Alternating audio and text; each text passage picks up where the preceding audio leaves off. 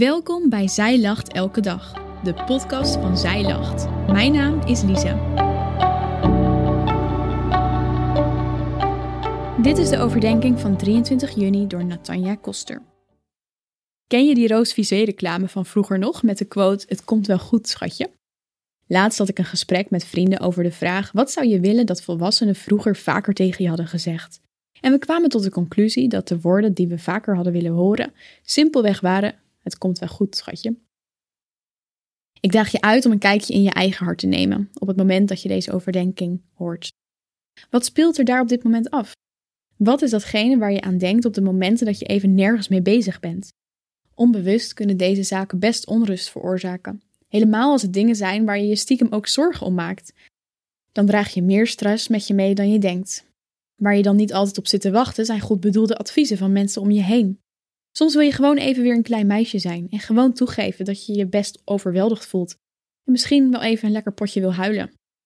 En hoewel God van alles tegen je zou kunnen zeggen om die zorgen van je weg te nemen, of je precies zou kunnen vertellen hoe de toekomst eruit ziet, wil Hij misschien vanmorgen wel simpelweg tegen je zeggen: Het komt goed. De woorden het komt wel goed krijgen nog meer waarde wanneer we Hem, die deze woorden uitspreekt, kennen. Hij kan het weten. Ik sla mijn ogen op naar de bergen, van waar mijn hulp komen zal. Mijn hulp is van de Heere die de hemel en aarde gemaakt heeft. Hij zal uw voet niet laten wankelen, uw bewaarder zal niet sluimeren. Zie, de bewaarder van Israël zal niet sluimeren of slapen. De Heere is uw bewaarder, de Heere is uw schaduw aan uw rechterhand. De zon zal u overdag niet steken, de maan niet in de nacht. De Heere zal u bewaren voor alle kwaad. Uw ziel zal hij bewaren. De Heere zal uw uitgaan en uw ingaan bewaren, van nu aan tot in eeuwigheid. Psalm 121. Deze bekende psalm valt onder de pelgrimsliederen. Dit lied werd waarschijnlijk gezongen op weg naar Jeruzalem. Stel je voor dat deze woorden worden uitgezongen tijdens die lange reis. Jeruzalem is nog lang niet in zicht en langzaamaan raak je ontmoedigd. De mensen om je heen spreken deze woorden keer op keer uit en je voelt je moed weer toenemen. De reis is niet zonder gevaren. In de bergen komen veel rovers voor en de tocht is lang. Toch proef je het verlangen om de stad Jeruzalem te bereiken. De vraag van waar de hulp moet komen, wordt in deze psalm direct beantwoord. Hij is degene die deze bergen geschapen heeft. Hij is de enige logische toevlucht in deze situatie. Hij is hun beschermer. Ik herinner me nog goed dat iemand ooit tegen mij zei dat hij een woord voor me had. Het was een onbekende meneer, dus ik had hoge verwachtingen. Dit moest wel van God zijn. Ik maakte me klaar voor een mooi profetisch woord en keek hem aan. De woorden die hij over me uitsprak waren maar zes kleine woordjes. Het komt wel goed met jou. Niet bepaald het indrukwekkende beeld of diepgaande boodschap die ik stiekem verwachtte.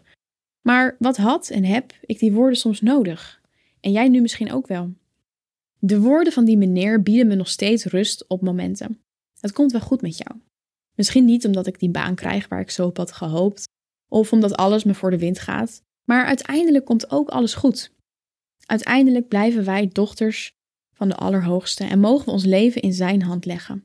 Uiteindelijk is Hij genoeg voor ons, ook als andere dingen wegvallen. Uiteindelijk mogen we thuiskomen bij Hem en is alles goed. En tot die tijd kijkt God ook jou aan en wil Hij ook jou rust geven in hetgeen wat je bezighoudt door te zeggen: Het komt wel goed. God zelf is goed, ook wanneer die goedheid er soms anders uitziet dan wij verwachten. Dus op die momenten dat jij je blik naar de hemel werpt en je afvraagt: waar komt mijn hulp vandaan?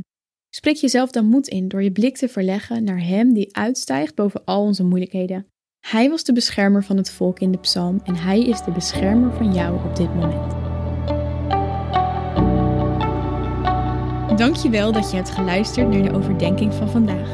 Wil je de overdenking nog eens nalezen? Check dan onze website je vindt daar ook nog meer toffe dingen die jou helpen om de Bijbel vaker te openen, zoals boeken, Bijbels, cursussen en evenementen. Morgen ben ik weer bij je terug met een nieuwe overdenking. Tot dan!